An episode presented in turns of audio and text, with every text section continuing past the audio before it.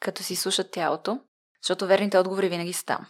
Това, дето го наричаме под лъжичката, усещането в корема или изобщо всичко това, което се случва от веждите надолу, общо взето като се обърне внимание на това какви сигнали ни дава тялото, защото много добре знае. Искам ли да се приближа, искам ли да се отдалеча, искам ли да си почивам, искам ли в момента да е, купонясвам.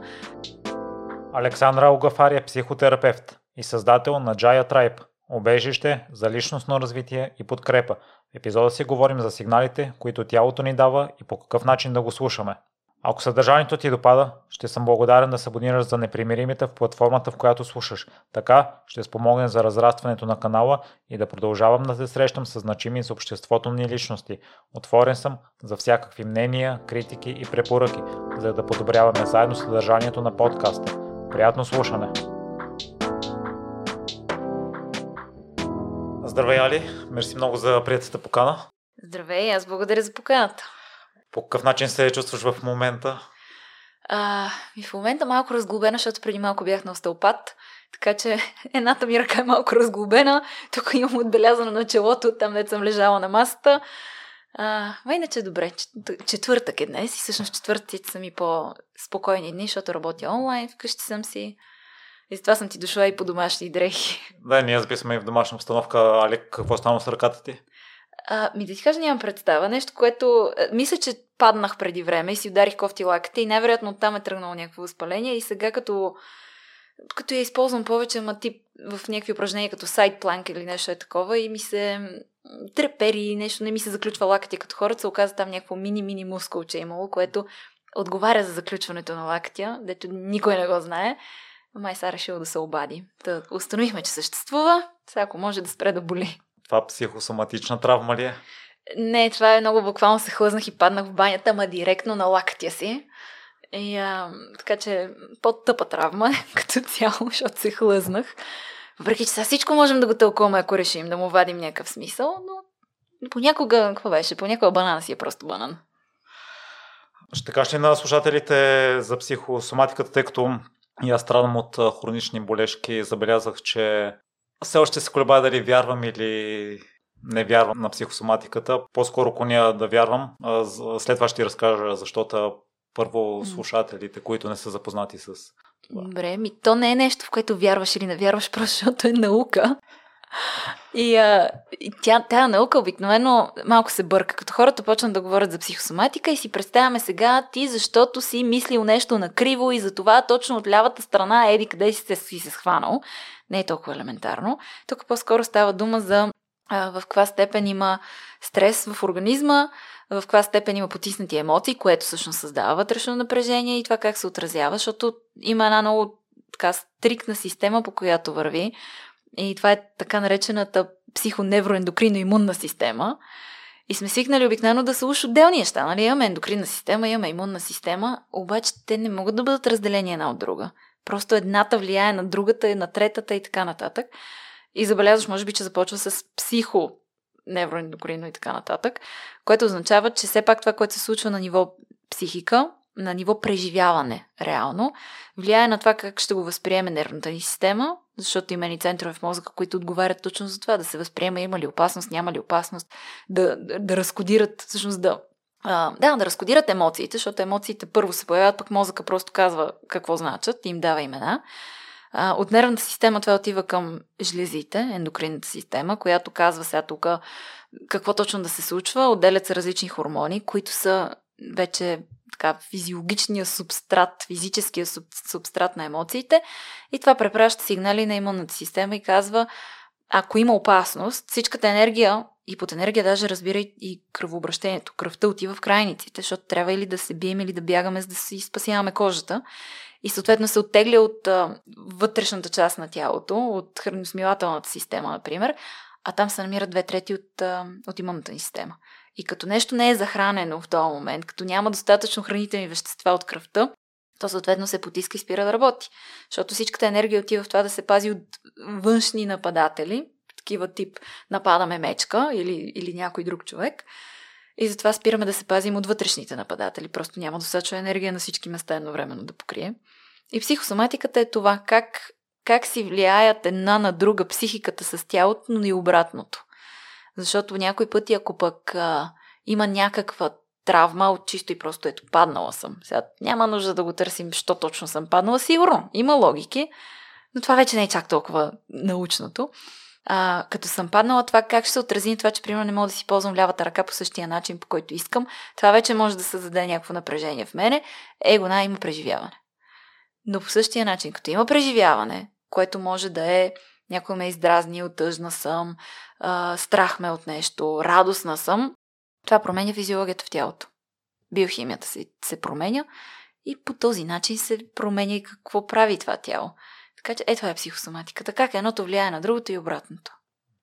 Аз до някъде съм почитател на това, че чрез упражнение или чрез неправилно изпълнение могат да се порадат болещите или контузите. Та, Али, можеш ли да дадеш примери от твоята практика, в които си най-ясно биха характеризирали? Окей. Okay. Ами чакай да сега да помислим. Ам...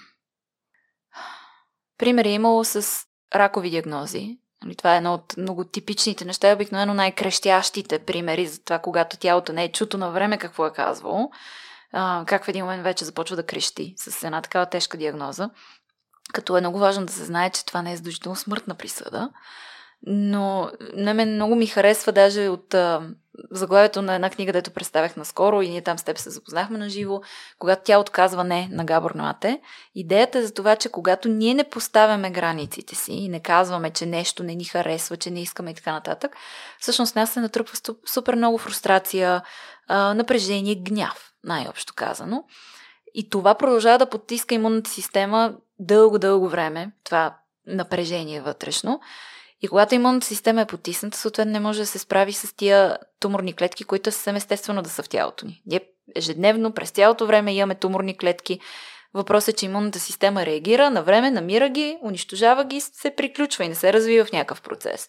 Но когато е потисната тая имунна система, когато а, заради някакви такива фактори, всъщност не, не се позволява да се унищожат тия клетки, се развива и рак. И ако трябва да го разгледаме малко на сега това не значи, че е задължително ще се развие рак. Разбира се, има предразположение често в някаква посока, но ако го разгледаме малко по-метафорично, когато човека не може да постави границите си и да бъде здрав егоист, това, което се случва е, че в един момент клетките му почват да го правят в една крайност и си казва, добре, хубаво, ти няма да, да ни пазиш, ти няма да кажеш не, ти няма да си кажеш, когато нещо не ти харесва, затова аз почвам, раковата клетка, аз почвам да се държа егоцентрично и се занимавам само с себе си. Поставям абсолютните бариери, абсолютните граници и спирам да си съдействам, да кооперирам с останалите около мене. И его да, раковата клетка всъщност е свръх егоцентризъм вече, изкаран в някаква крайност. И нещото, което е много важно за този тип хора, защото то си има и тип личност, с която е свързано това. Това са хората, които по принцип потискат повече емоциите си. Е много важно да се научат да изразяват емоции.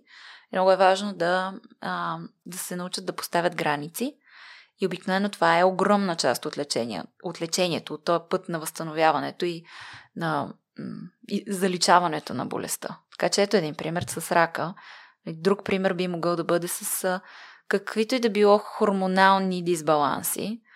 Сега, когато не става дума за някакви много очевидни външни фактори от сорта на някъде има плесен и тая плесен всъщност влияе на, на тялото, Ам, защото това е психосоматика, ама наобратно. Нали, от плесента всъщност аз започвам да ставам потисната, депресирана и така нататък. Ам, в, в случая с всякакви хормонални дисбаланси би могло да бъде точно заради някаква форма на изменение в начина по който се изразяват емоциите. Или е някаква свръхчувствителност и човека гърми като фойерверка, или пък тотално потиска и не изразява емоции. И затова, примерно, са свързани ам, сърдечно-съдовите заболявания. С у нея прекалено чувствителните хора, които са по-скоро по-бързи, по-припряни, по-агресивни, по-лесно се ядосват. И за тях е типично да има проблем с сърцето. Хората, които по-скоро потискат емоциите си, по-вероятно е да имат нещо от сорта на някаква форма на раково заболяване. Та, е такива варианти, то така или иначе е обвързано всичко с, с хормоните, да, да, е го, например. И две неща ми направиха впечатление. Първо, твоите препоръки за отпускане на здравословния гняв, който се е насъбрал в нас. Абсолютно да. Това с а, изразяването на гнева е нещо, което, за съжаление, е много потиснато в изобщо в цивилизацията ни цялата, във всичките култури, ако можем така една обща култура да разгледаме в момента, която е на света.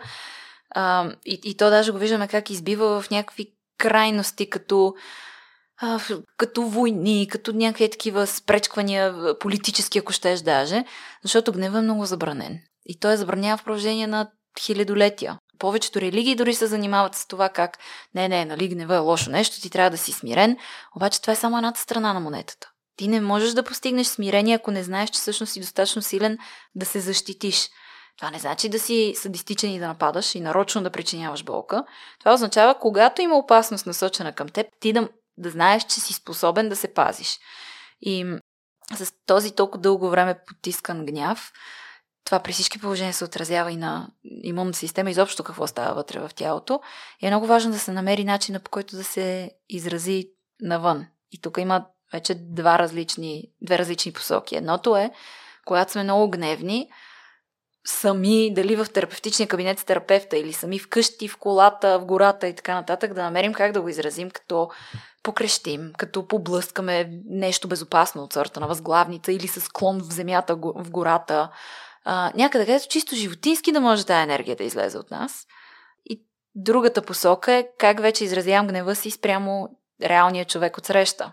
Защото не върви да отида и да му махна главата и му обясна колко е тъпи за нищо не става. Ами, все пак гнева е една много любовна емоция. Целта е да мога да ти покажа къде има някакъв ръб, който мен ме закача и ме наранява, да видим как заедно можем да го изшлайфваме, да намерим някакво решение, за да може да ни се подобрят отношенията. И това въжи за всички отношения. В тях има хармония, после има някаква дисхармония, след това има корекция да се върнем към хармонията и то цикъл се върти постоянно. Та гняв е много важно и недоволство. Айде, за да не е гняв, защото хората много си представят гнева като едно крещене, скандали. А тут изобщо не е необходимо да бъде това. Просто недоволството. Да мога си кажа, това ме дразни, дай видим какво можем да направим по въпроса. Ти според тебе, нали, каква е причината да го правиш това нещо? Дай да видим какво можем заедно да измислим така, че да се промени. Е, го да, изразено недоволство. Не е чак толкова страшно. А задължително ли трябва да има удряне, викане, кръщене в природата, в безопасна среда? Ми аз бих казала, да. Не, сега не е задължително, разбира се, обаче мисля, че е много важно човек да си познава тая страна. А, много някак си, особено пък за жените, за жените, които, нали, женската енергия, като си я представяме, тя е една такава хрисима, кротка, нежна, мила. И забравяме, че да, окей, описваме Дева Мария, ама забравяме, че има и други богини. Има Кали, има а, Лилит, ако щеш, дори това са от нея богини, които са свързани с смъртта. Жената е тази, която посреща живота. И тя е проводника за живота. Но жените много често са били свързани с, като проводници на, на смъртта. Защото ние като проводник се едно между двата свята сме свързани и с той и с Соня. А, гнева на жената също може да бъде много, много красив. Даже има една такава концепция за свещената ярост. И а, за мен е много важно човек да си познава способността за насилие, дори, защото тогава вече, това всъщност е цитат от Джордан Питърсън, който не мога повярвам, че цитирам, защото не съм най-голямата фенка, но, ам, но е нещо хубаво, което е казал, че ни е важно да знаем, че сме способни на насилие, защото тогава вече да не използваш насилие е твой избор. И това те прави наистина добър човек. Защото човека, който не си познава тази способност, има много по-голям шанс да, да направи някаква тъпотия, просто защото не, не може да е достатъчно уверен в това, че че реално ако някой го нападне, може да се защити. Сега това не значи да ходим всички на курсове по самозащита и така нататък, ама дори просто да пуснеш животното в себе си, като покрещиш, поблъскаш, извадиш ногти, зъби, хапеш възглавница или нещо е такова, може да е супер освобождащо и също е много красиво. Много е... А, изведнъж ти отваря един спектър на, на личността ти, който повечето хора всъщност не познават, а той е там.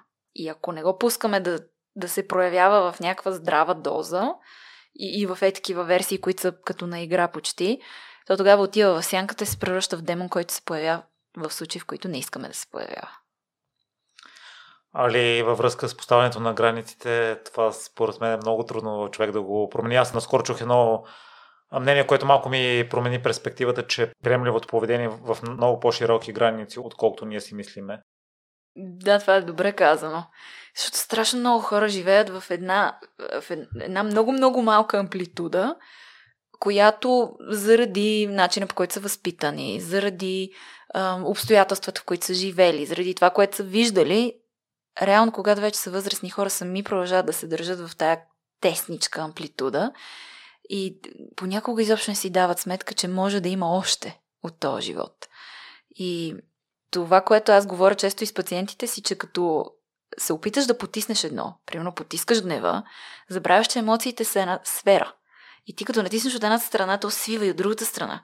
И няма как всъщност да, да а, си потиснеш гнева, без да си потискаш капацитета за радост. Та, ти увеличавайки способността си да изпитваш а, болка, да изпитваш гняв, да изпитваш страх, ти неимоверно си увеличаваш и капацитета да изпитваш любов, радост, вълнение всичките уния хубавите емоции, дето може да е възхита на живота изобщо. Но да излезеш от тая амплитудка си е усилие. Защото това означава да разчупиш едни граници, които всъщност са седели много дълго време статични, вероятно, сковани, каменни даже, като стени. И с това се прави с малки крачки. Малко пробваш да, избуташ лимита с 1 мм, виждаш, че не се умира, значи утре можеш още 1 мм. И то така се прави, за да не е ретравма, нали, да си ползвам и термина, защото ако пък прекалено много насилие упражниш да си разчупиш собствените граници, може си нанесеш щети като, преживяване. Сега може да се претрепеш, предполагам, но, но като преживяване е това е ретравмата, че изведнъж идва една ситуация, с която не можеш да се справиш и ти идва тумач. Затова на малки дозички. И може би е твърде общо, но по какъв начин хората могат да определят коя е следващата малка доза, която могат да разчупят и да видят, че нищо няма да стане? Като си слушат тялото, защото верните отговори винаги са там. Това, дето го наричаме под лъжичката, усещането в корема или изобщо всичко това, което се случва от веждите надолу, общо взето. Като се обърне внимание на това какви сигнали ни дава тялото, защото много добре знае. Искам ли да се приближа, искам ли да се отдалеча, искам ли да си почивам, искам ли в момента да а, купонясвам. И просто като буквално наведа си главата, погледна надолу и, и го изчакам да чуя какво ми казва. И, и общо взето това е. Някой пъти ще каже, стига толкова. Не, толкова достатъчно е за днеска. Та е много важно да му уважаваме границите, да не го пренасилваме, защото милото е там, за да ни служи. И решения, колкото и да е странно, защото хората си мислят, че решения се измислят. Не, решенията ги взима тялото. Главата само ги интерпретира. Мозъка ни не е направен за взимане на решения. 90% от функциите му, или повече дори, е с това да се занимава той с а, оцеляване. Това му е основното нещо. Вече там тия 5-10% допълнителните, това е бонус, че можем да мислим и там, там е творчеството ни, но работата му е всъщност в основната си част да дешифрира какво казва тялото. Та, малко сме го объркали в коя посока всъщност се случват нещата. И Али, има ли моменти, в които не си си слушала, тялото е дало сигнал? Моят пример е аз в миналото и на моменти в сегашното прекалявам с спорта и от няколко години не мога да се състезавам с бягането и четири пъти съм забелязал, че когато има известен период от време, в който бягам без контузии, ми се появи мисълта в главата, че вече съм здрав и мога да се състезавам. Винаги след 2-3 дни се връща болката. Mm-hmm. Не ми тялото казва, друже мой, не дей така. А, нали, то можеш да замислиш, какво ти дава това състезаването? Има ли нужда да се състезаваш или може просто да тичаш за удоволствие? а, при мен така е изгърмявало дори сравнително наскоро, когато а, си всъщност започнах, започнах един проект, Jaya Tribe, за който си говорихме и преди да почнем да записваме. Това е едно а, общество за личностно развитие, платформа за личностно развитие, която създадох. И а, септември месец беше откриването. Доста дълго време бяхме работили и разбира се, като всеки един такъв проект, се оказа, че в последните две седмици имаме безобразно много работа. Ама такава, дето толкова много неща имаше, които не бяха досвършени, не, имаше много да се донаглася. И тялото ми почна да дава накъсно. Започнах с а, проблеми с съня. Моя сън обикновено е абсолютен бетон. Значи почна веднага да ме удря някъде в съня. Значи положението е било страшно. Почнах да дигам температура. А, направих цистит при условие, че от 10 години не съм имала цистит и там съм приемала едни хапчета като вакцина даже. Значи аз имам имунитет за тия бактерии. Смятай колко е паднала имунната система, за да може това нещо да пробие. Направих бъбречна колика даже. И беше, а и беше точно около рождения ми ден. Всъщност тук е важно да кажа, че тялото грам не му пука дали ти е хубаво преживяването или лошо преживяването, все може да е стрес.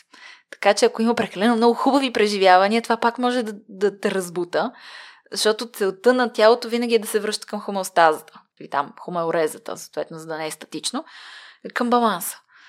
Та, его на, уж много хубави преживявания. Пускам проект, дето една година работя върху него, дето е нещо огромно, за първ път в България се случва. Имам рожден ден, все хубави работи. И щях да пукна.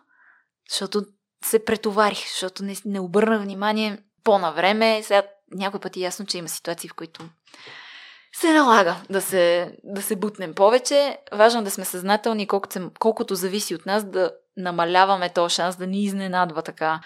Ам, то не е живота, но да ни изненадат обстоятелствата, дето сами сме си подредили, за да може да не трябва тялото ни така да, да блокира и да почне да крещи и да свират там сирени.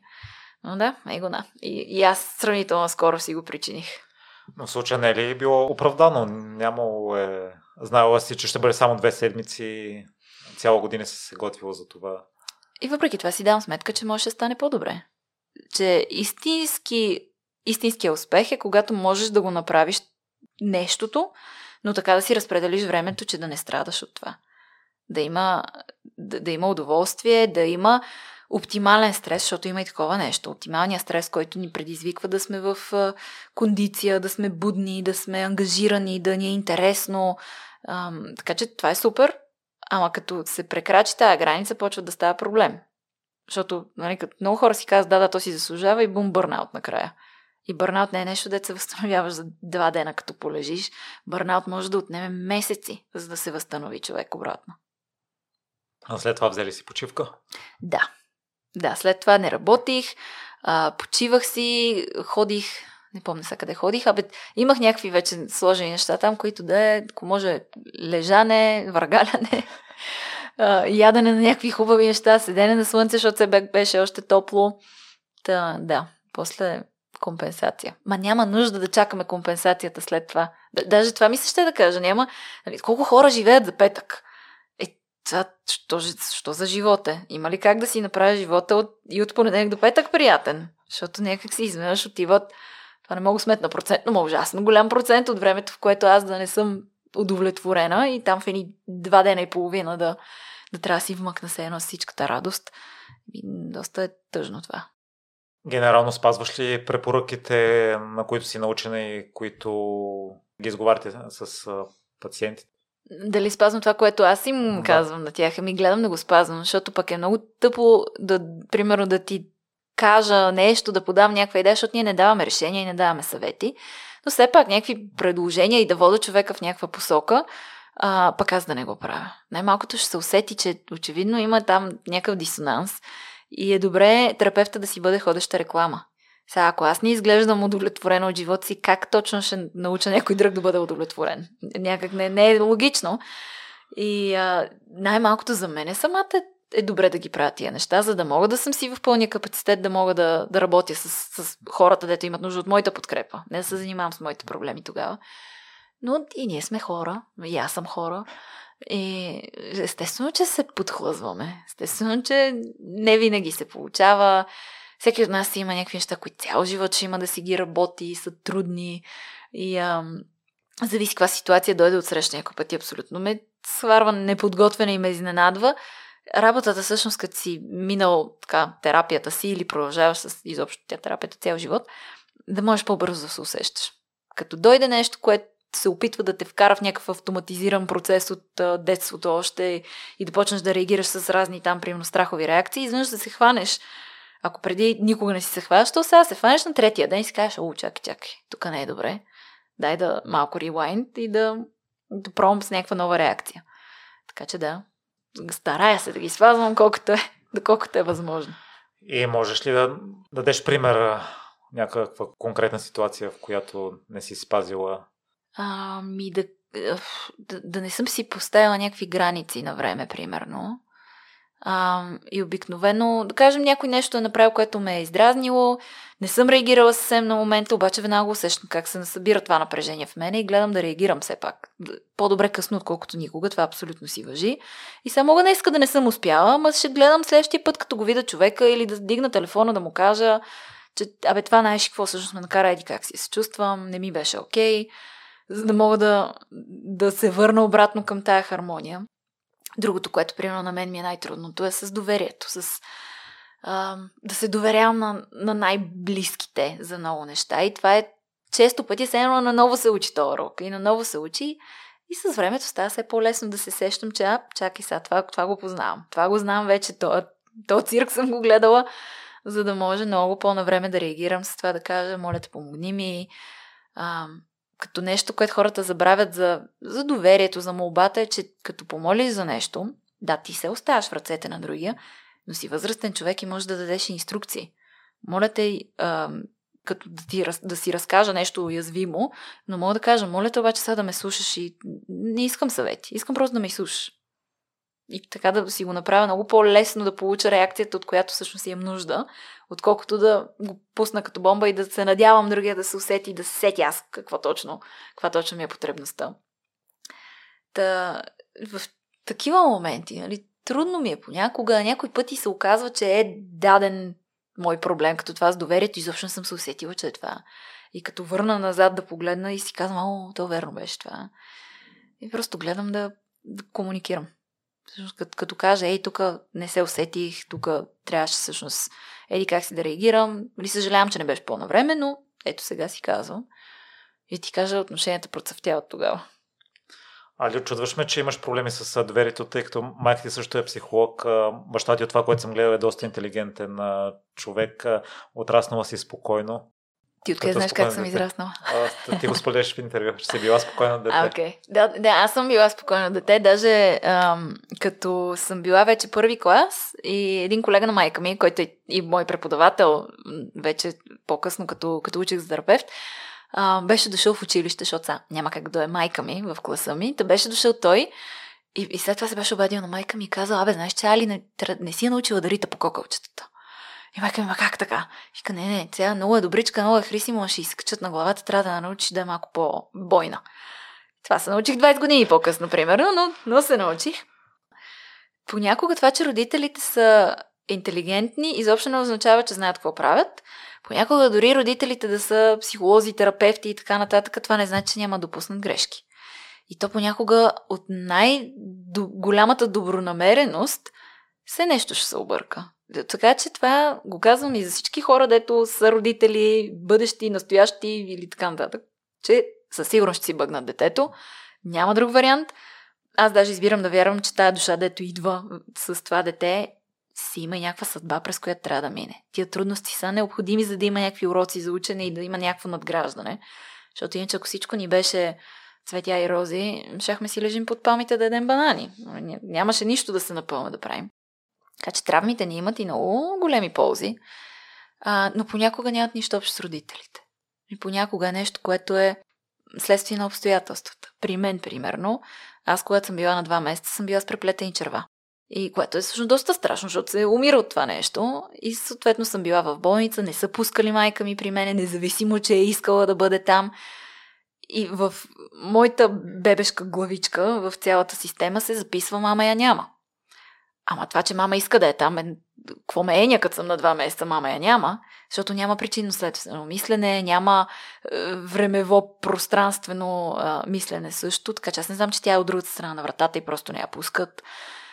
Цялостното преживяване си е доста мъчително. Не е ти една травма, която не е толкова от нежеланието и незнанието на родителя ми, с просто някакви обстоятелства, които се случват. За други неща би могло да бъде от наистина много добросъвестно някой от тях нещо да е правил, ма никой не е перфектен. И то ти спестяваш нещо, да спестяваш едно, обаче пък друго се случва, като си го спестил него и е такива нещата. Животът е много, много шарен. И всеки от нас има, си има филмите, независимо изобщо кои са му родителите. И в терапията при всички положения минаваме през това как не е сам човека виновен, ами нали, има и родители, които са допринесли за това. има една част него, дето има право да е много гневна, на някаква част от родителите си. Тая, дето, примерно, ги е наскърбила някак, изоставила под, под някаква форма, отхвърлила или каквото и да било. Но много важно да култивира, култивираме и то възрастен, който си дава сметка, че тия родители са направили възможно най-доброто, на което са били способни, с много любов, защо са вярвали, че това е правилното, защото всички родители мислят доброто на децата си. И каквото и да правят, те го правят с цел тия деца да са възможно най- оправните всъщност в живота, просто това е през тяхната призма. Не е от липса на любов. Пък да не говорим, че всичко се поправя. Затова, затова има какво да ям, нали? Затова има тази професия. И в крайна сметка травмите си имат и много ползи. Имат много плюсове. Просто често ги гледаме само от негативната страна и нали, самата дума травма идва с такава конотация. Но там, където има някакво негативно изменение, има и позитивно такова. Аз забелязвам по себе си, че именно в пътя към разрешаването им това ми помага най-много да израствам като... Точно. Точно. И, и а, аз така успокоявам дори родители, с които работя, че това дете има нужда все пак от... Всъщност всяко дете има нужда от фрустрация, а, защото това, ако няма фрустрация и прекалено много всичко му е дадено на готово, това само по себе си е някаква форма на травма. Защото то не е достатъчно а, точно фрустрирано, за да му се наложи да стане уверено и да се справя и да си пробва собствените сили и, и да стане адекватно после на света, в който ще живее. Карл Юнг даже това е казал, ако намерите един напълно здрав, психичен, психично здрав човек, доведете ми го, ще го оправя. Защото просто първо, че е невъзможно, второ, наистина не е желателно. Заради света, в който живеем, просто такъв човек няма да може да оцелее. Али ти в момента изглеждаш доста отстояваща себе си, заявяваща се. Та, аз си говорих с една приятелка и се оказа, че аз съм бил като теб доста добро дете и може би прекалено много съм слушал а, а, хората около мен и не съм имал смелостта да се себе изявя и себе изразя. Та, в кой момент първо ти осъзна, че трябва да поработиш върху това? Ми, аз съм от хората, които най-много учат във връзките си партньорските отношения. Нали, за други хора може да са други обстоятелствата. Може да е в работни условия, приятелски отношения с родителите. При мен най-големите уроци идват и при доста хора, реално, през партньорските отношения. И а, имах един приятел преди много години, с когото, когато се скарахме, първо на мен това ми беше някакъв страшен ужас, защото скарам ли се с няколко край, той изтръгва, изоставяме и влизам в страшни филми. А, и въпросът е, че той точно това правеше. Ние се скарваме, и той излиза от вратата, излиза някъде навънка и го няма. И се връща примерно след 3 часа. Него му е минало, защото той се е разходил. Аз ще умра, защото вътре станала някаква имплозия в мене. Ще не е имало пространство да си изкажа каквото имам. Ам, и, и, и той идва този абсолютен дисонанс, който той се връща, сега всичко е наред. Моя страх от изоставяне казва, добре, мълчи си, защото да не взема да разваля аз нещата. И реално се стигна до там, че тотално да не мога да го понасям вече в един момент.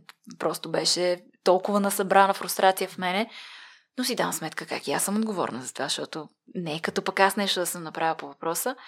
И всъщност си почнах терапията. Малко след това записах в института ни, вече за терапевт, започнах си личната терапия и почнах да ги виждам тия неща. Но с следващия ми приятел, мисля, че беше, той ме научи да се карам. И, и то си бяха караници, които може да са ма няколко часа, ще се дрънкаме, и, и, и ще едно говорене, говорене, говорене, за да мога аз да се успокоя, че дори и да се скарам, ма дори да се разкрещя, да повиша тон, никъде няма да ходи. Къде ще ходи? И, а, и това беше страшно облегчение за мен, че мога да си кажа и другия не е задължително да си тръгне. И е много вътрешна работа свършена, че ам, всъщност един възрастен човек не може да бъде изоставен. Едно малко дете може, но възрастния не може, защото оцеляването му е гарантирано. И това, че примерно ме зарязва някое гадже, аз не съм изоставена. Си семейство, имам приятели, имам си котките, ако ще. Имам толкова хора около мене, така че просто това означава, че се увакантява едно място. Там. Което па не е винаги да бъде запълнено. И а, това беше всъщност голяма част, примерно, от моята терапия. Да се науча да съм сама и да съм спокойна с това, да ми е добре със себе си. И по какъв начин човек може да се научи да моя да му бъде комфортно със себе си? Ми като поседи със себе си и като покаже на себе си, че всъщност е добър събеседник, че е добър приятел. Защото сега честно казвам, ако аз съм скучна, ми няма да ми е добре да си седа със себе си. Ще искам някакво разнообразие, че искам нещо да се случва. Така аз на себе си ще покажа, че с мен е интересно, с мен е приятно, а, като почна си създавам удоволствие. Всичко може да бъде. Дали ще си паля свещи вкъщи, си правя маски за лице и така нататък. А, дали ще хода на разходки, дали ще слушам музика, подкасти или там, каквото ми дойде. Като правя някакви неща, които ми е кеф. И а, едно от, може би така, големите ми постижения в тази посока беше, а, нали, не просто да, да съм сама, смисъл без гадже, ами ходя от време на време на вилата на едни приятели, която е на средата на нищото, в едно село, в което може би двама души живеят. Там няма а, обхват, няма интернет, няма нищо. Отивам сама, изключвам си телефоните, така или иначе. Даже гледам да си оставя часовника и седа 3-4 дена. Гледам да се вода по, по слънцето за часовете и просто се оставям каквото има да... Каквото ми се прави да правя. А, и хода наляво надясно с един тефтер и всичко, което излиза от мене, се записва на този тефтер. И това много ни е страх повечето хора да останем сами в тишината, а тя е толкова вълшебна. И всякакви неща излизат. Първия път щях да умра от ужас. Беше ми много страшно, беше ми много криво, то не бяха едни ревове и какво ли не. Ама олекна. Излезе, вие, че ми не умрях. Следващия път беше по-леко. Следващия път беше абсолютна радост и беше страшен кеф и нямах търпение. И, и така и даже ме питаха наскоро последния път, защото давно не го бях правила, като отидох, и бях много тревожна.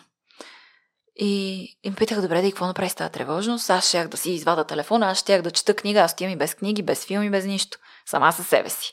И с моите си мисли. Викам, и какво направих? Ми седях си с тревожността. И как си седя? Викам, буквално седнах и казах, добре, да, да видим сега какво ще стане. И се оставих да се тревожа. А реално всяка една емоция, като я оставиш без да я окрасяваш някакви истории, трябва около 90 секунди. Толкова тя си има определен заряд. И останах да се тревожа, тя се трансформира в някакви, вече си избълбукаха някакви страхове, страхчета малки и, и фрустрации и какво ли не. Изплюха се там едни неща на едни бели листове. Легнах да там една дихателна практика да си направя, да помедитирам и, и мия. Просто я оставих да бъде тревожността. А имаш ли обяснение за защо ни е толкова трудно да останем а, сами в а, миналото хора са го споделили, че това може да бъде трансформиращо за живота. Слушах едно интервю на бизнес дама и тя сподели, че всеки ден остава сама по половин час, без някакви външни фактори това много и помага. Би, много е важно, защото по този начин можем да си чуем вътрешния глас. И в момента е изключително лесно да се разсейваме с какво ли не. Да, включително и аз го правя, като съм си а, в колата, няма си се да сама със себе си, пускам нещо да се слуша. Вкъщи пускам, по- постоянно нещо върви, подкаст ли ще е, музика ли ще е. някои хора си пускат просто телевизора да им шуми там и те си го казват точно за да нямам усещане, че съм сам. И а, това ние го ползваме всъщност за да заглуши потенциално е такива тревожности, фрустрации, защото за да ни е страх от тишината, това означава, че има някакви неприятни неща, които са скрити в нея. Ама те няма да изчезнат. Колкото повече ги натискаме, те толкова, повече ферментират там вътре и се газират.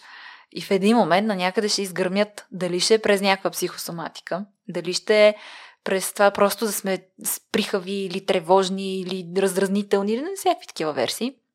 Все на някъде ще тръгне. И това е толкова ценно, защото като останеш, то просто може да дойде, да го чуеш и да направиш след това нещо по въпроса. Защото ако не го чуеш, ти не знаеш, че нещо да има нужда да направиш. Та, е, затова е толкова полезно. Затова хората джърналват, пишат подневници, изкарват всичко, което просто идва на момента, за да могат да се научат да се свързват със себе си. А задължително ли е да, да го пишеш и да го изкарваш на лист? Това, което мислиш, това, което чувстваш? Не е задължително. На мен ми върши работа и на много хора им върши работа, ако имат такъв тип а, памет. Моята е доста визуална и кине, такава кинестетик, кинестетична. Някои хора могат да си го говорят на глас и да, да се чуват сами.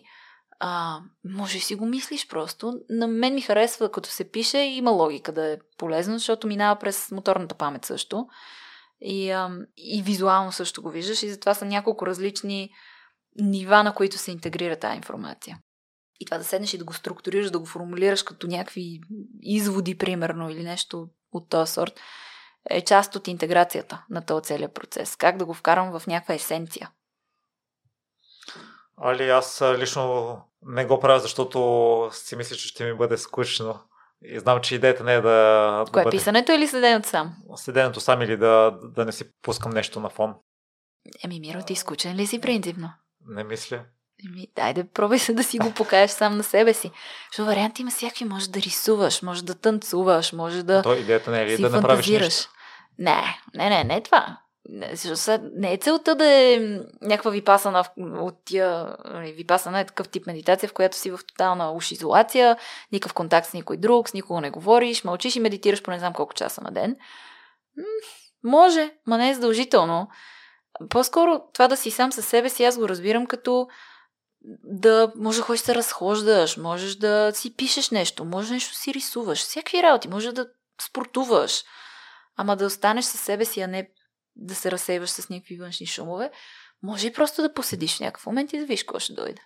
То докато се разхождаш и докато спортуваш, също си се разсейваш според мен и не винаги успяваш да се концентрираш върху мислите и върху това, което те тревожи. Ми, аз начинът по който го правя, просто там, където отивам, наистина няма жива душа. Има ни крави, на които ходя да им пея народни песни.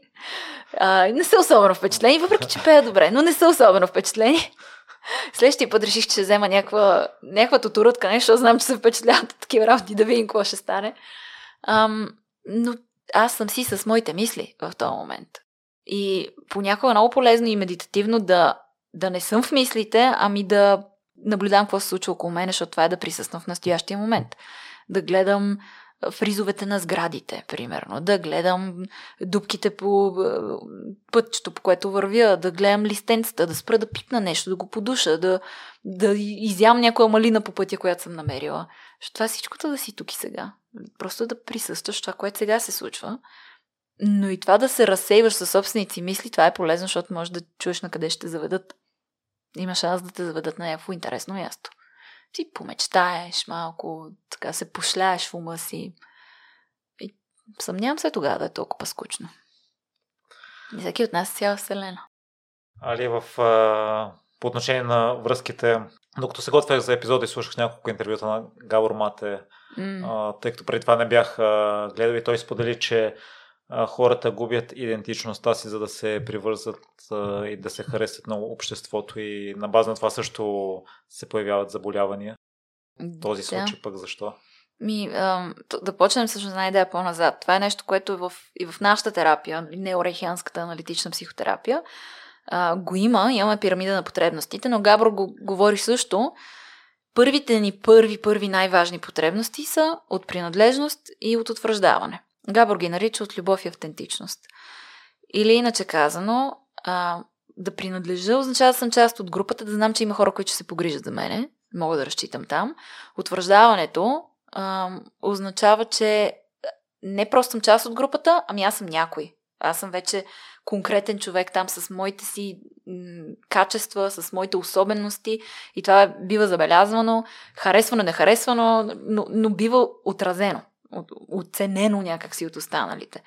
Сега Габор, като говори за любов и автентичност, те същите неща. Значи да, да ме обичат, и всъщност за това казва, че може да, да си жертваме идентичността, защото тая първата потребност от любов е толкова по-голяма от тая от автентичност, че наистина сме готови да я жертваме втората, само и само да ни обичат, защото от това ни зависи оцеляването. Ама си го представи, връщаш много назад, ти си едно малко бебе. Ако не те обичат, те остават до кофите и умираш. Липсата на любов означава смърт. Затова е толкова важно да на всяка цена да ни обичат. И проблема става, когато на това дете не му се позволява да бъде себе си, защото има риска, че ще спрат да го обичат. Има страха от отхвърлянето, от изоставянето.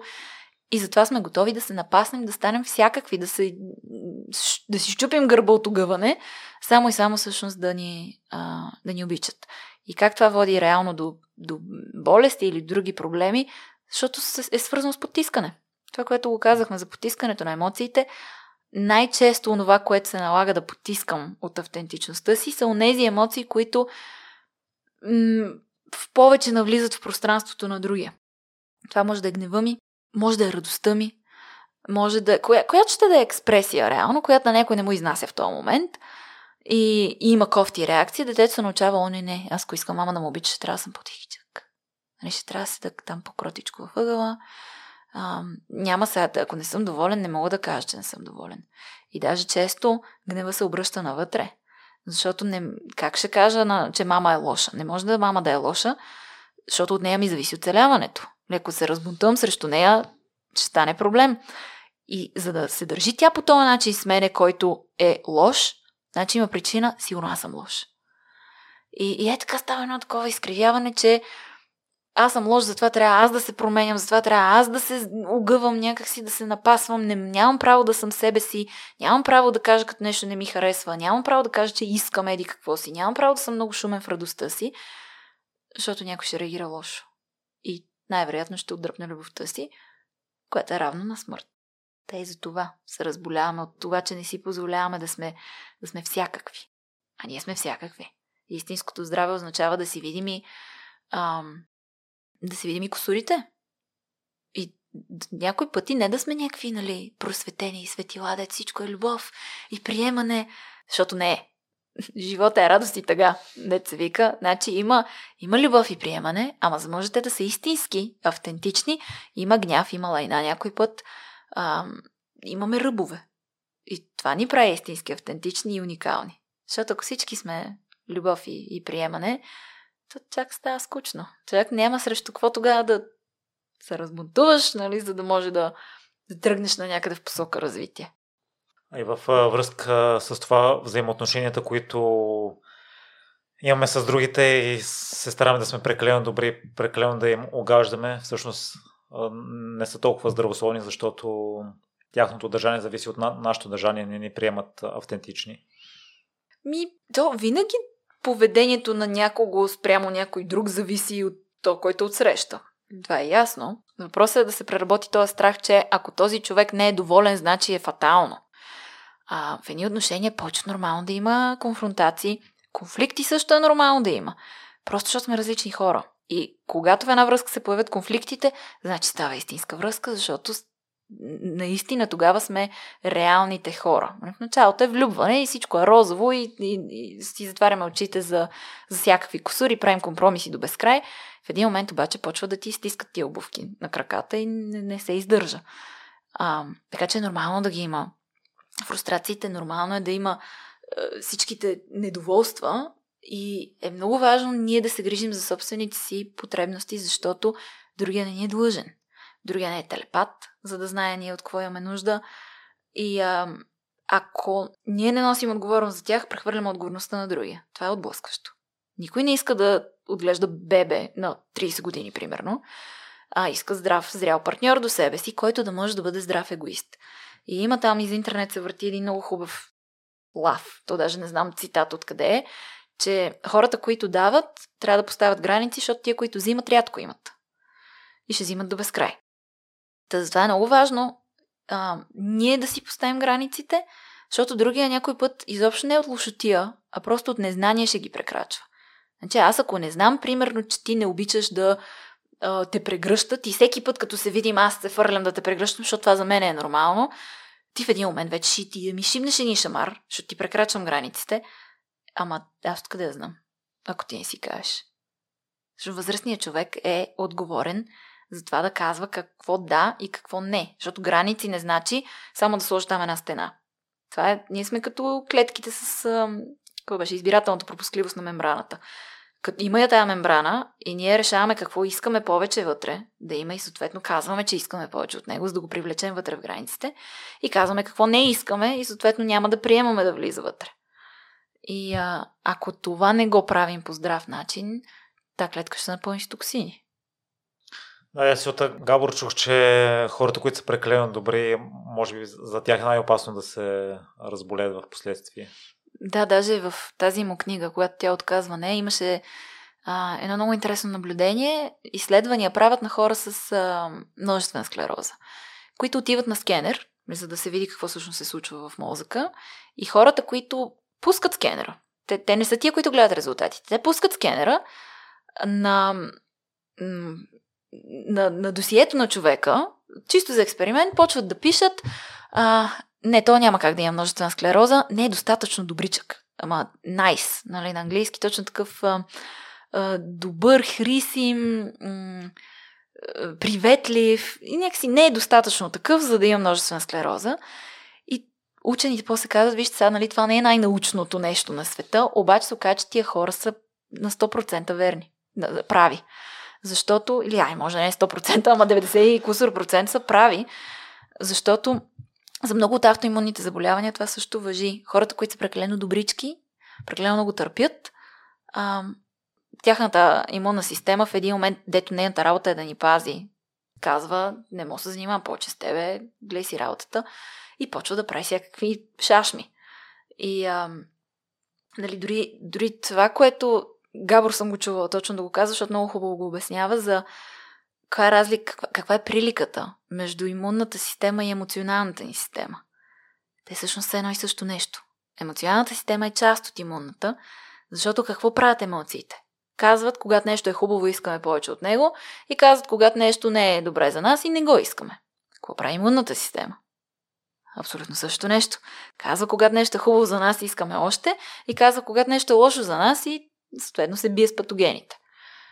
Е, добре, де, как очакваме, ако ние не изразяваме емоциите, не ги ползваме за ръководител, пътеводител в отношенията, как очакваме имунната система после да е в изправност?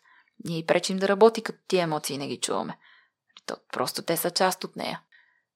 Али, слушах едно интервю с а, друга психоложка и за първ път чух а, да вземе решение на база ценностите и това, което искаме. Чува ли си подобна теория, подобна практика? Ми, да, да, наскоро даже нещо ми попадна, нещо ми ще го споделих в Инстаграм за а, това да, да си направим практика от това да си задавам редовно въпроса тази връзка, тази работа, тази, това занимание, този спорт, това, всичко това, това дали всъщност е свързано с живота, който искам да имам. Като е добре да сме смели в това да си представяме какво искаме. Честно казвам, не всеки иска да е милиардер. Нали, имаме много различни желания, мечти и така нататък. Какъв е живота, който искам да имам? И да мога тия ежедневните решения, по-малките, да виждам, абе, това, това всъщност пасва ли на този път? Това води ли ме в тая посока или ме отклонява? Така че не съм сигурна, че е абсолютно същото, но ми се струва, че е горе-долу в тая посока, защото живота, който живеем, е създаден на базата на малките решения, които сме взимали преди години. И, и дори да не преди години. Нали, какъв ще ми е уикенда, много зависи от това, какво съм правила в тия пет дена преди него. И ако аз съм се изтощила, колкото я го чакам този уикенд, ми ще го прекарам като дроп легнала на дивана, защото нямам сили за друго. Но ако съм си балансирала, да ми е достатъчно стимулиращ деня, но да ми е интересно да имам вълнение, да имам все пак достатъчно почивка, като дойде уикенда, ми аз съм заредена. И ще мога да правя някакви повече неща, по-разнообразни. Я ли ти си решил да се занимаваш с психология на първия workshop, който майка ти те е завела? Да. Така какво стана там? Видях за какво става дума и беше mind-blowing, защото а, аз тогава бях на 16 и се чудех коя посока да тръгна. Общо взето беше в двете версии на, на родителите ми. Или беше психология, или беше нещо в посока на пиар и реклама, защото баща ми много дълго време се занимаваше с това. И се чудех сега на къде да тръгна и в един момент даже това си казах сега, кое е нещото, което не мога да правя, ако не съм го учила. Е, това е с психологията. Защото в днешно време най-малко има много хора, дето не са учили пиар и реклама, пък това го работят, маркетингови, най-различни неща. Може допълнителни курсове и така нататък. И а, много дълго време исках да ме вземе майка ми на workshop, обаче все пак си има една възрастова граница. Не може да заведе дете там. Трябва да има горе-долу някаква, поне заченка на емоционална зрялост. Та ме взе и а, си го спомням даже още беше в едно екоселище Азарея, в едни там а, такива еко къщички, малки, една немалка група. И а, това, което правихме, темата беше нещо за щастието. И а, реално вървяхме по петте модела на поведение, които така или иначе са част от, от неорехианската терапия. И просто в рамките на пет дена минахме през петте такива движения, ги наричаме. И за мен беше разтърсващо, като видях какви неща се преживяват, аз какви неща преживях със себе си и как хората си променят живота. За как изведнъж идват едни абсолютно непознати хора на, на едно място, накрая са по-близки от най-близките си в живота си. А, и как от първия ден до последния ден има някаква уникална трансформация с супер силни осъзнавания, които хората са готови после да занесат в живота си и нещо да променят. Сега не винаги е толкова вау, не винаги са такива фойерверки. То процес обикновено е доста по-бавен, монотонен даже, ако ще, защото е въпроси на навици. Защото много е вау на workshop, но после трябва, като се върнеш да го приводиш в живия живот, деца вика. Но да, като, като видях какво се случва и тя е една много, много благодарна работа. Защото има хора, които буквално почват да живеят по-истински, по-автентично, а, променят някакви уж дребни работи, пък той ми сменя целия живот. И е много, абе, много е яко да си някаква частица от пътя на този човек и да го видиш как става по-щастлив и как разцъфва. Много малко горд родител. Е такова е усещането. Та да, е така си го избрах. Може ли да дадеш пример с твой а, пациент, за който си видяла най-голяма промяна, тъй като и аз от година работя с терапевти и постигам неща, които не съм очаквал, че ще видя от себе си. Ми чакай сега да видим. В случая има най-различни. А, имала съм, примерно, един човек, който дойде и беше ама супер агресивен. Мът където ми тропаше по масата, дето буквално беше пуснат от ареста тая сутрин. И аз като се видях, бях в пълен шок маля, какво ще го правя този човек? Малко бях оплашена даже. Ние имаме там в кабинета паник бутон. Даже видях къде ми е точно, защото наистина беше страшно. А, но това е човек, който не е имал такива агресивни изблици вече от много време. И а, нали, се по-свързане с себе си, се повече си търси така, смисъла, посоката. А, имала съм човек, който идва, работим известно време и в един момент ми обявява, например, след петата сесия, как той всъщност има дата за самоубийството си. И аз пак шок, как, как така, това Жори ми го каза по-рано и тя е така след малко едва ли не. Та не се е самоубил човека.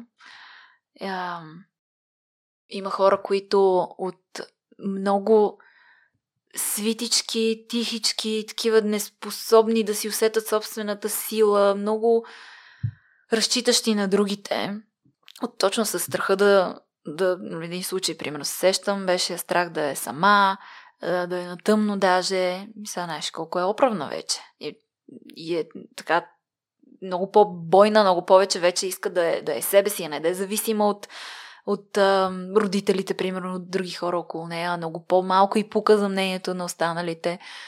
Та, е такива случаи, които то е много полезно. Правим си равносметки от време на време. Да видим къде беше, пък къде си сега. И то за всеки човек е важно това. Малко да обърнеш назад погледа, да виж къде беше и къде си сега.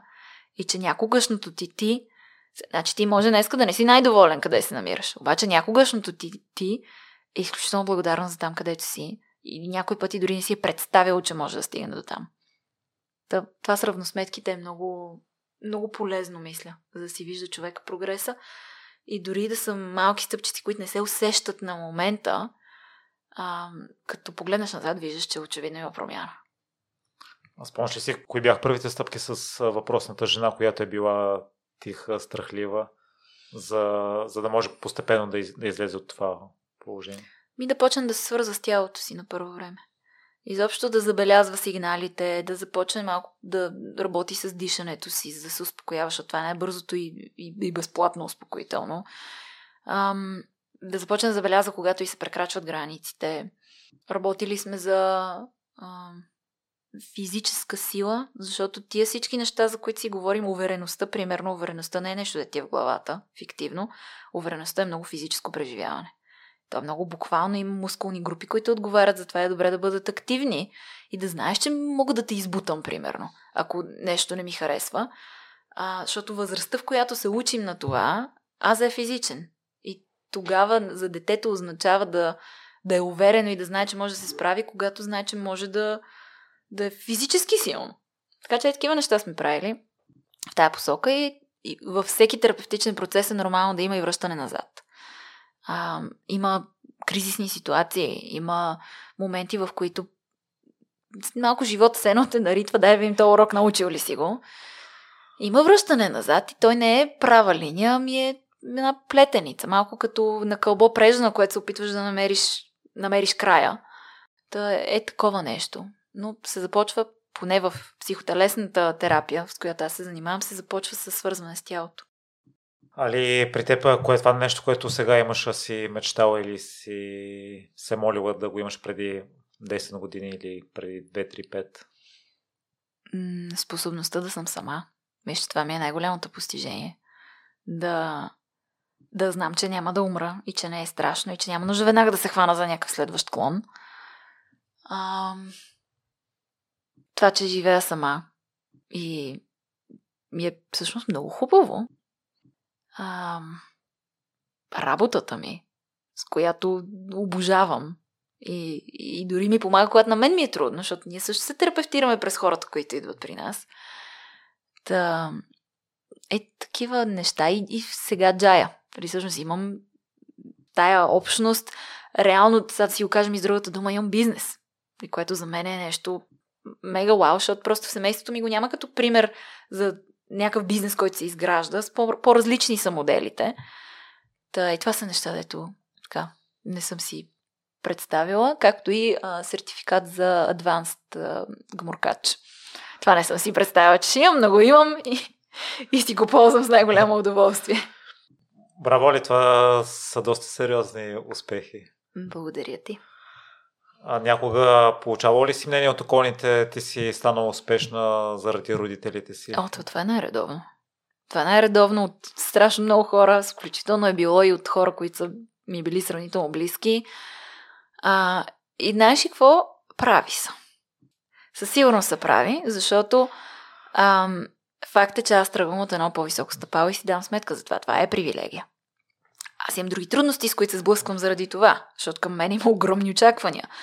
Ам, имало е, примерно, в института, докато съм учила, където майка ми е собственик на този институт, много хора могат да си мислят как аз, видиш, съм минала е така, напротив към мене беше два пъти по, по-строго, точно за да не вземе някой да си каже, еди какво си.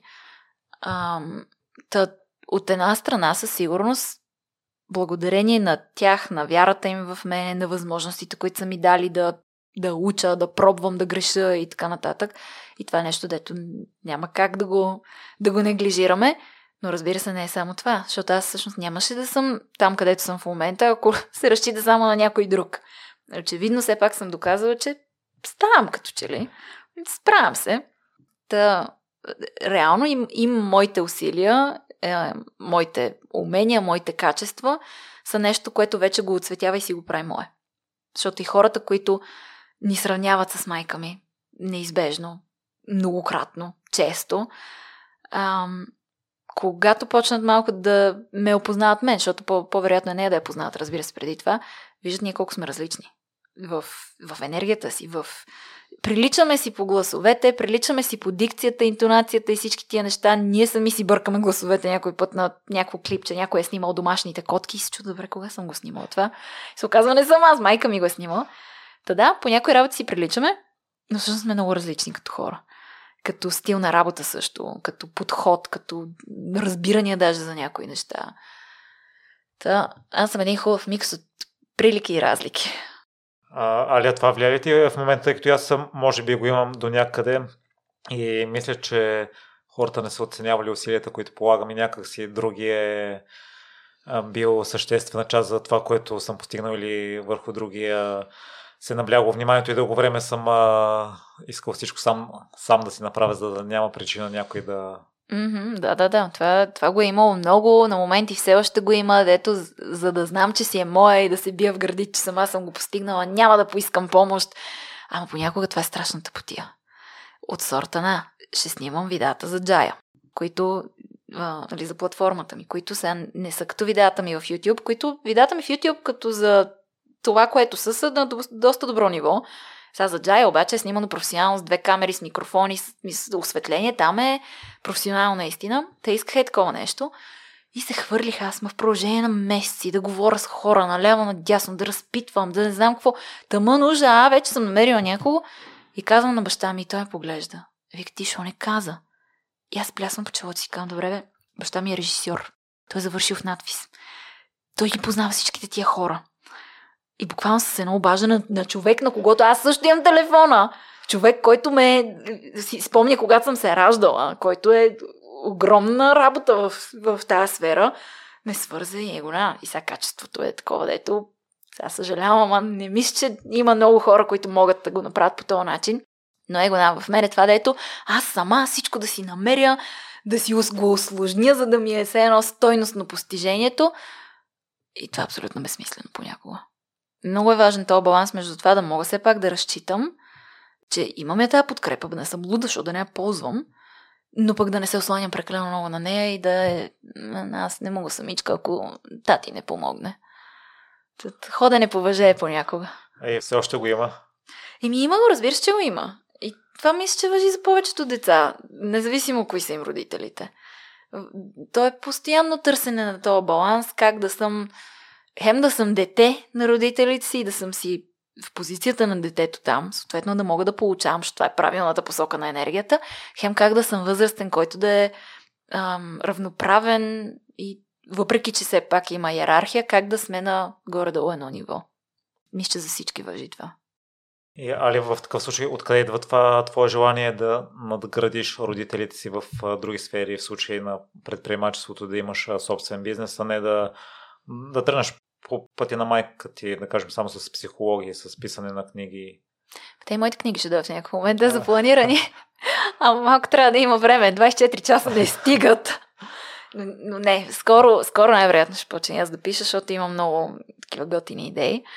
Ам, ми, това е, че имам шанса да ги наблюдавам и да се уча от всичко, което са направили, каквото мога да взема, да се уча обаче и от грешките им. А, защото, примерно, в моето семейство, като го нямат този предприемачески дух, в смисъла на изграждане на, на, на бизнес, нещо, което в един момент то само ще ти носи пари, един вид. Не, че го няма, но просто не е това модел, който се използва. На мене малко ми е липсва, защото съм виждала майка ми пред абсолютен бърнаут. А, виждала съм баща ми колко влага и така нататък и е нещо, което съм си казала, аз това не го искам. А, така че внимавам да не повтарям техните грешки. От сорта на майка ми, която си спомням, че работеше от понеделник до петък, не знам дали, дали даже някой от почините дни не е работила, ама взимаше по 7-8 сесии на ден, което е пълен абсурд. Аз сега, като терапевт, вече като се замисля за такова нещо, аз не знам как се оцелява. Защото сега, в крайна сметка, това е, работиш с, с някого, това е много интензивен енергообмен. И аз затова съм си казала, аз работя от понеделник до сряда на живо. Сесиите ми са по 4 или 5. Максимум 6 могат да бъдат наведнъж. Четвъртък съм онлайн. Петък не се работи. И съответно събота и неделя. Аз ясно, че правя някакви неща. Дали ще за джая, дали ще за нещо друго такова извънредно. Но да не е ли фиксираната работа, дето трябва се едно да се свърши. Та, джая, примерно, е едно и такова нещо, което искам да бъде... А, то, Разбира се, че искам да бъда успешен бизнес. А няма какво да се лъжем. Това парите са много хубава енергия, ако не са цел, а нали, са средство. И а, все пак фокуса му обаче е да е нещо много смислено. Аз с това се гордея, че то е платформа за личностно развитие и е място, на което се събират хора, които са сродни души. Такива, които има място, където може да си уязвим, да споделиш нещо, някой те разбере от среща за какво му говориш, да знае за книгите, за които говориш. Защото много хора казват колко са самотни, като тръгнат по този път. И се замислих, добре, бе, аз познавам 200 от вас. Що да не ви събера на едно място? Да си другарувате. Та, та така, та е много смислено нещо, което междувременно и е рентабилно. Поздравление за това. Благодаря. И идеята откъде я финализирате, като споделяш, че е първата такава платформа? Да, няма такова друго. Има, има неща, които приличат, но не са точно на този принцип. Другите са по-скоро тип да си купиш курсове онлайн. Или има а, такива общества, в които просто се събират хора. Докато е тази компилация, в която има а, и сено самите курсове и обществото на едно място, това съм го видяла по западен модел. Има много такива м- memberships, те са на английски си е това, членства, като клубове реално на Запад, идеята се роди по много странен начин. С приятеля ми пътувахме към Враца, към баба ми и дядо ми. И ние ще си говорихме за онлайн терапията и аз хейтех, защото за мен това е тотална измишлетина. Ама това имах, имах предвид от сорта на тук ще си початиш с някой за 15 минути и видиш и кой знае какво ще се случи, или точно едно курсче и ти сега тук ще станеш нов човек. Това е просто несериозно. Терапията си е сериозен процес, дълбинен процес и е важно все пак да има човек там до тебе и да е направено от хора, които разбират. Защото има страшно много хора, които почват да раздават акъл наляво и надясно, без това да са го учили, Ама айде дори да не са го учили, без те да са минали през собствения си личен процес. Това е по-важното даже за един терапевт, отколкото метода, който ще практикува. Защото и изследванията показват, че не е толкова важно кой е метода, важно кой е човек. Важна е терапевтичната връзка. И сега извинявай, ако не съм си минала личната терапия, не съм си разтоварила моя багаж, ти ми дойдеш с проблем подобен на моя, ще правим? Аз не знам как се разрешава този проблем. Да не говорим, че мога да привидя в тебе мои си неща и да почна да правя страшни глупости и да нанасям щети по този начин. Така че, нали, за, за, в това отношение за това хейтех. И си говорим, говорим ние за това точно е такъв тип платформи и как се завъртят цялата идея, защото и приятелят ми такъв малко по-провокативен. И як си се завъртя, добре, бе, аз ако нямам доверие на другите, като го правят, защо да не го направя аз? защото на себе си имам, очевидно. Знам какво знам. Но и затова ми е много важно, че Джая е допълнение към лична терапия. Не е задължително човека да ходи на лична терапия, но в никакъв случай не, нямаме там претенцията, че ти, ела сега тук из 10 дни само, ти си нов човек, само в 15 стъпки, 15 е много, само в 5 стъпки, ти тук ще промениш живота си. Не, значи това е процес, това е едно пространство, в което може да човека да изследва, защото има и преживелищни видеа, такива, които най-много се доближават до това, което се случва в терапевтичния кабинет. А, но така съм ги подбирала, че да могат да са леки преживявания. Защото имаме преживявания в кабинета, които можем да правим, които да вадим черва, едва ли не, да е наистина много, много интензивно. Това е абсурд. Няма как първо аз да поема такава отговорност и този риск. Човека да влезе в нещо е толкова тежко и да е сам. И да няма подкрепа до себе си. Та затова ми беше много важно да е модерирано по един начин, който да бъде окей okay за сам човека, където и да се намира и вкъщи, съответно за преживяванията или някакво такова обособено място, като си имаме групови срещи с там част от, от хората, а, които са и терапевтични. Там аз ги вода през дадено преживяване, ама аз съм там, присъствам. Нищо, е онлайн, присъствам и ако стане някаква криза, мога да съм там да я овладея и да го събера човека на обратно. Та и така се роди идеята. Уж от хейт, хейт, хейт. В един момент бях, чакай се, аз ще не го направя? Аз поне наистина да знам, че създадено е от психолог и терапевт. Ам, и, и човек, който всъщност би поел отговорност за нещо, ако се случва. Защото хората, поне каквото виждам, са окей с това да ми пишат, ако има нещо. Което е добре. Пък екипа ще се разраства в някакъв момент, няма съм само аз. Ай сега вместваш и ролята на баща с това, което си се колебава на 16 години, пиар и маркетинг. Да, точно. И е много интересно да живее Инстаграм за това пространство, в което мога да се вихря и така по-творчески. Та, а, това е, аз още от по-рано, защото аз имам едно друго малко бизнесче, което с него много-много не се занимавам просто, но си търся човек, може би, който да му прави социалните мрежи, защото реално само това има нужда. То е а, ума и менструални чашки, се казва. И е заместител на тампоните и превръзките, много по-екологичен, здравословен, много по-ефтин вариант, економичен съответно. И пак бяха първите в България. Имаше къде ли не, аз в Англия си бях купила, спуках се да нося тук на приятелки чашки и нямаше, нямаше. И накрая точно това си казах, добре бе, като няма. Що аз ще хода да ги влача откъде ли не? Дай, аз ще го направя тук. Та, така и, и там малко съм го позанамерила, не се занимавам. Но и там имах е такова пространство, точно да си го измисля сега как точно като пускам реклама, какво да бъде, пък на какви хора всъщност я, ам, какви хора таргетирам за тази реклама, пък как точно да го представя в малко текст, пък каква да е картинката. Та това е много яко. Много е творческо и да, събирам си всъщност в себе си и, и двете ми версии. Две от версиите ми. Шо версии Бо. Имаш ли Изправяш ли се с критика към себе си за нещата, които искаш да постигаш и евентуално ако не се получават? Дали аз сама се критикувам или дали по, не, понасям критика отвън? А, сама. А, не, не знам на български израз, на английски self-criticism. А, self-criticism, да. Ам, ми понаучила съм се да не съм толкова, толкова самокритична педантична съм. Аз съм изодия дева. Нали, това е... Мога да съм наистина страшен перфекционист, затова побърквам хората, с които работя, че аз съм абсолютен педант на тема за петайки, пунктуация, граматика и така нататък. И, и всичко, което се пише, минава през мене за последни редакции там, където има нужда нещо да се оправя. Но ам, това с самокритиката съм... Трудно ми е да я понасям отвън, като че ли, ама е нещо, дето е работено. И сега вече доста по-добре се справям, не се мре. Нали, очевидно не, не ме отхвърля човека и не казва, че аз не ставам за нищо, ами казва, че нещо конкретно не му харесва, примерно.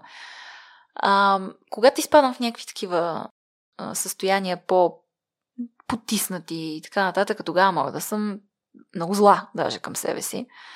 Ама и това се уча как да го да го окрутявам този вътрешен критик. Защото неговата работа е да ме предпазва. Това го знам. Ма някой път се усира просто. И гледам да, така, да имаме добър диалог, който да си върши работата там, където е полезно, за да ме държи, да ми е чиста съвестта и да ме държи в кондиция. Ама там вече, дето прочва да хапе просто е така за хапането, хич не ми върши работа. Да, да, да. По какъв начин се справяш с това вече, ако не е в здравословни граници?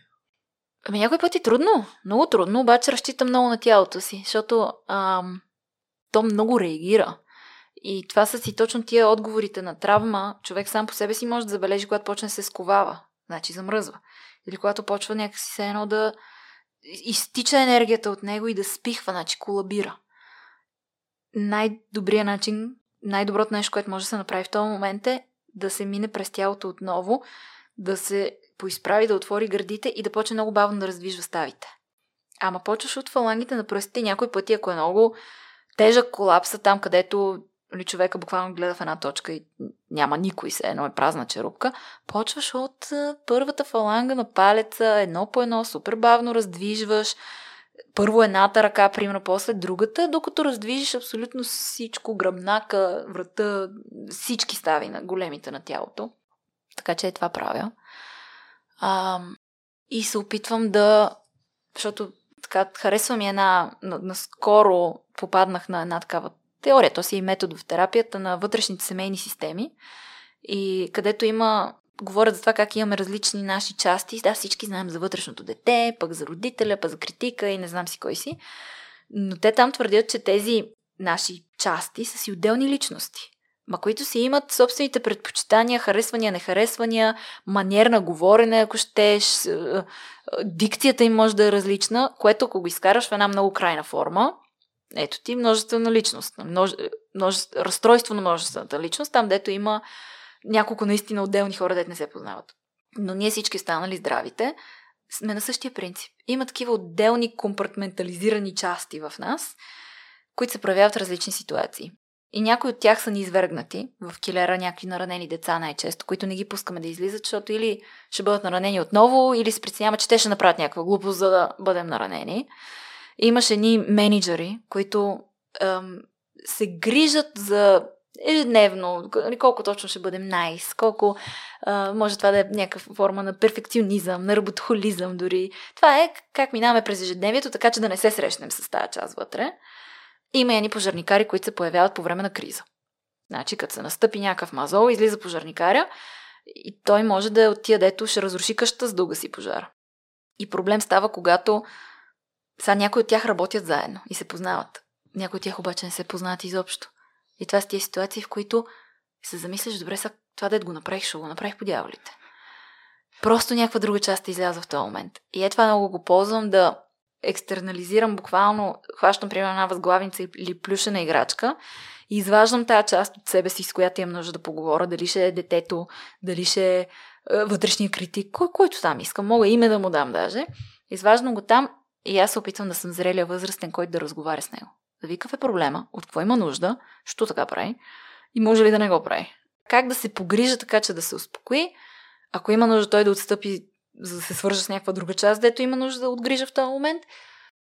Общо, ето влизам в позицията на а, добрия шеф, за да мога да и той става една оперативка на всичките тия части. Добрия шеф, който хем поставя граници, е обаче се грижи. Али, в още едно нещо се припознавам с теб.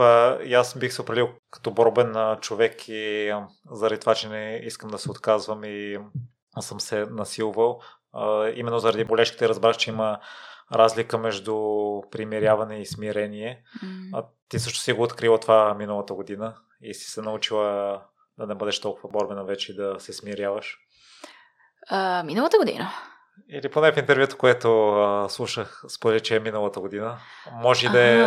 Може да. Не се зна коя да, година. чакай да видя за кое става дума точно. Ами да, да, да не съм това, което установявам и аз в моята лична терапия, че по принцип, като имаме здравите версии на реакция на някаква опасност, което е би се или бягай, при мен опцията с бягай не съществува.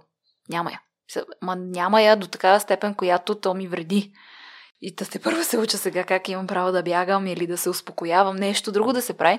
При мен винаги е бий се. Винаги на всяка цена трябва да е бойна готовност, да е напред, напред и нагоре. И, а, и смирението идва като виждам, че с това просто не може да се пробие. И има места, на които хубаво да е тръгвам с главата напред, ама се блъскам в стена. И, и какво, какво целя? Да получа сътресение. Най-много. Та, та смирението идва с това, с много зор а, при мене, просто защото смирение, доверие, това дето казах, че ми е трудно, е, то е едно и също нещо. Ние в терапията го наричаме и подчинение. Нали, това всъщност да мога да, да се остава да не зависят неща от мен. И а, нали, то е една и съща енергия. Та, да, някак да се науча да пускам контрола, да се науча, че не зависи всичко от мен, че има някакви обстоятелства, на които има нужда да се подчиня. Та то е хем да се доверя на себе си, че няма да умра, хем да се доверя на другия, че ще направи най-доброто, възможно, хем да се доверя и на съдбата, Бог там, както искаш го кръщавай, че каквото има да става, ще стане. Каквото е мое, няма да ме подмине. Та, е, такива работи ми се въртат тук в последните години. А с а, това лесно ли се е, живее човек? Аз в момента искам да пусна една от фикс идеите. Преди сега дълго време съм имал а, друга фикс идея, но не я изпълних и продължавах да продължаваше да ми бъде фикс идея да я надградя. И именно заради болешките от бягането разбрах, че не става и лесно я пуснах, или сравнително лесно, но с неизпълнените идеи по какъв начин става пускането и да се доверим на Вселената, че това, което е за нас, ще, ще дойде. Като почнем да задаваме въпроси, какво всъщност ще ни донесе това? Ако я изпълним тая цел, идея, мечта, каквото и да било, как ще се чувствам след това? И ако това не е защото за, към дадено нещо може да се подходи по много различни начини. И ако видя, че това не е правилният път за мен към този момент, или не е ам, подходящ, или, е, или просто е невъзможен в дадената ситуация, как по друг начин мога да стигна пак там? Ам, така че, който има защо, това Ниче ми ще го е казал, който има ясно защо, може да понесе почти всяко как. Та затова може това да не е правилното как. Има други как да стигна до там. Защото, примерно, аз много бих искала да съм е, певица, примерно. Защото това е нещо, дето, дето не ми е сбъдната мечта. И добре, да и сега какво да се тормоза цял живот, че не съм певица и да не мога да се зарадвам на всичко останало, което имам. Добре, как мога аз да съм певица без да съм на сцена? Пея в колата, организирам си кароки вечери, ще ходя на кароки с приятели. Варианти всякакви може да има. Его на, аз съм певица. Просто не е в оная версия. Сега, това да съм певица, ако, примерно, ще ми донесе а, утвърждаване от хората, окей, как мога да си намеря утвърждаване по други начини? Дори за пеенето може да бъде. Може да изпея една песен на там пет човека и даже ми пляскат, че се радват, ето. Така че варианти има много как. Важно да си намериш защото. И Али за финал едно послание към слушателите. Мисля, че от Габор Мати отново го чух, че най-голям кораж се изисква да поискаш помощ от някого. И това много улеснява процеса, много го забързва. Имаше даже, не мога в момента да се сетя една детска книжка, много мъдра. И на няколко пъти ми я изпращаха ам, като цитат за... То мисля, че е едно момче, едно конче и не знам още какви са героите. Малко Аламечо Пух ми звучеше. И а, нещо The Boy and the Horse, не знам как се казва. И момчето пита коня, кое е... М- кое е най-смелото нещо на, на, на този свят, примерно. И коня е отговорил да кажеш помощ. Защото това означава да се разголиш, това означава да се покажеш уязвим. Но пак подчертавам, за да можеш това нещо да го направиш, трябва да си познаваш силата. За да не се чувстваш безсилен. Лечението за безсилието е сила. Когато знам, че аз мога, уверена съм в някакви сфери, виждам, че се справям, то тогава много по-спокойно мога да си покажа уязвимостта, защото знам, че няма да умра тогава. А като падна, знам, че имам мускули, които ще ме дигнат отново, ще стана и мога да почукам на... отново или просто да ида на друга врата. Благодаря. И аз благодаря.